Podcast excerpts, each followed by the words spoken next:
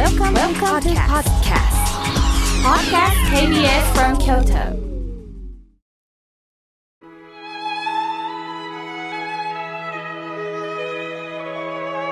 改めまして僧侶の河村明慶です今日の法話のテーマは私の価値って何についてお話をいたします、えー、私は今まあ、実家であるサイレン寺の兄が、えー、術後ということでリハビリ中です。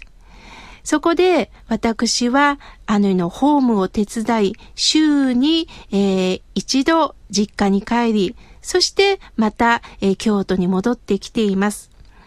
まあ、京都では、え書斎を持たせていただいてるんですが、その書斎の近くには大学もあり、留学生も多くおられます。よく利用するスーパーでお互いに声を掛け合うイギリスの方がおられます。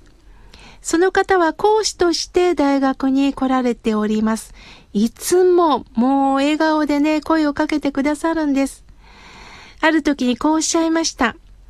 日本人の方っていうのは自己肯定感が低いですねっておっしゃるんです。えらいまた難しいこと使うなと思いました。え、どうしてですか？って聞くと、何でもお国の料理を振る舞いたくって、部屋にいろんな学生さんを呼んだそうです。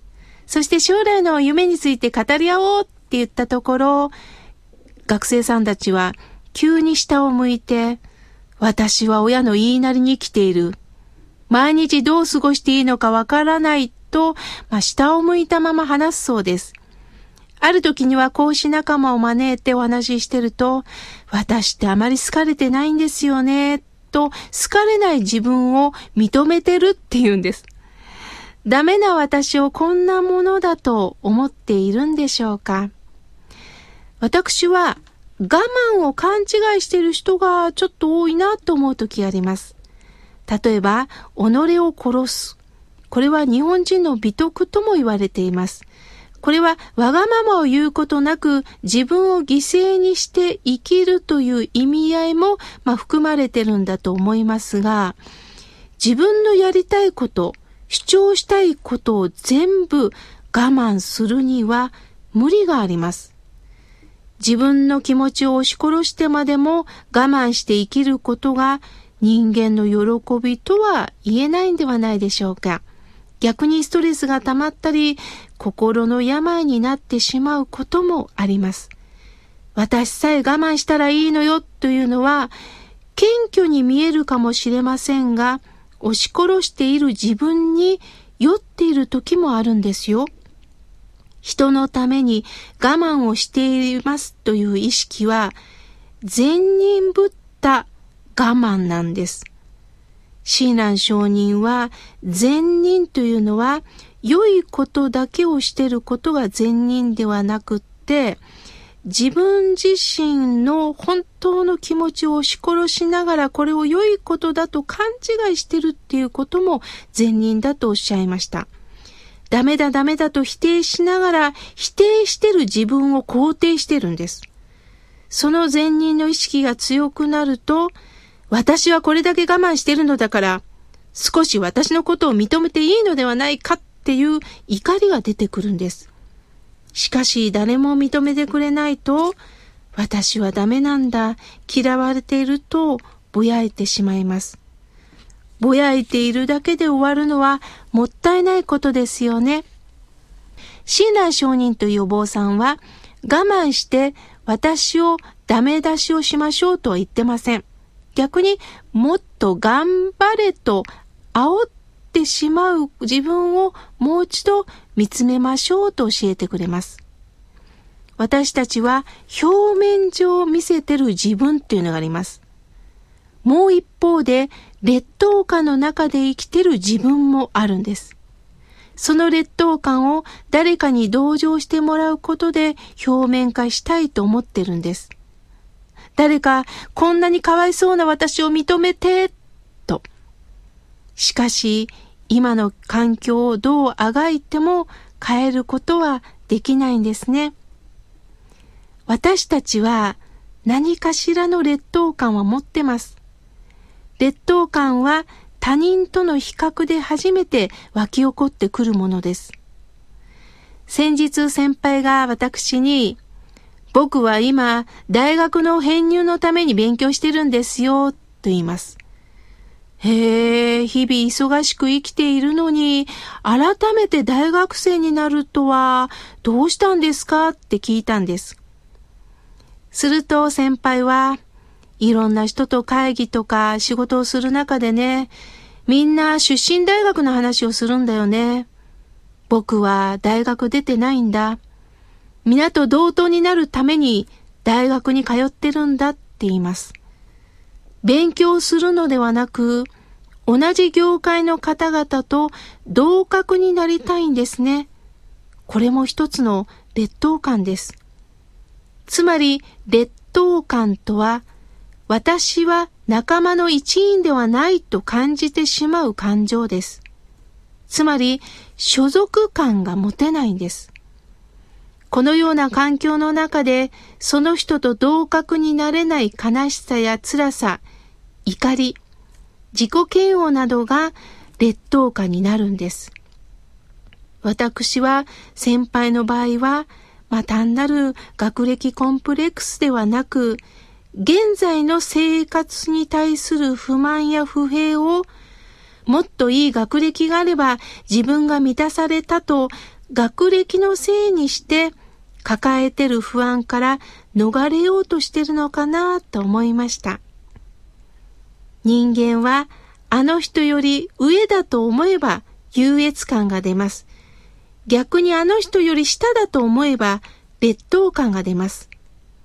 優越感と劣等感ってね、実は同じ心から来てるんですよ。では私たちはなぜ劣等感に悩まされるんでしょうか？それは相手を認めたくないからです。認められない心が自分で劣等感を作ってるんですよ。素直にここの部分では自分は下だと頷けたらいいんですが、できないんです。相手が認められないから苦しんでる。じゃあ、どうしたらいいんでしょうね。素直に相手が喜んでることに、ああ、よかったね、と言えたらいいんです。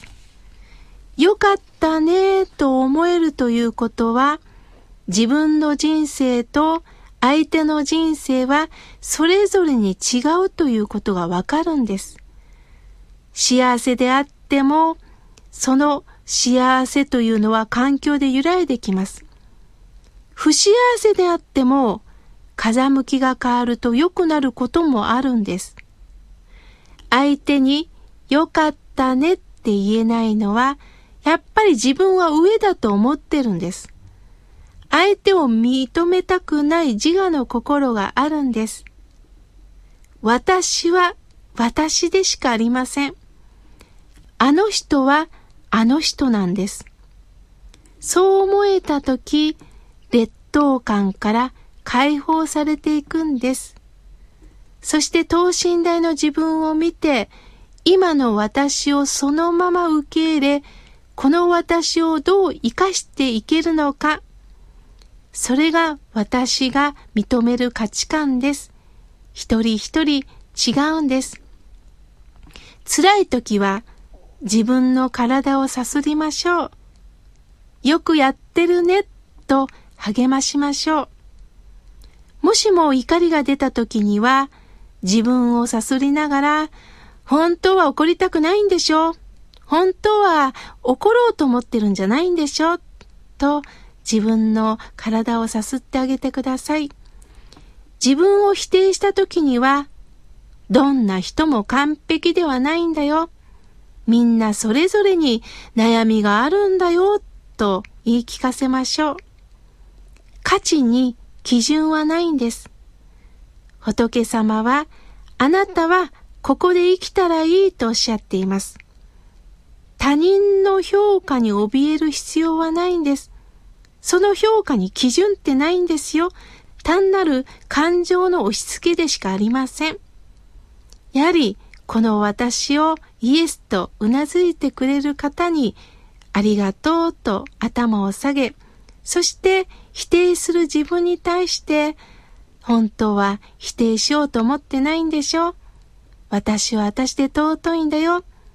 そうだそうだ、私もここで生きていけるんだよ。そんな私を認めましょう。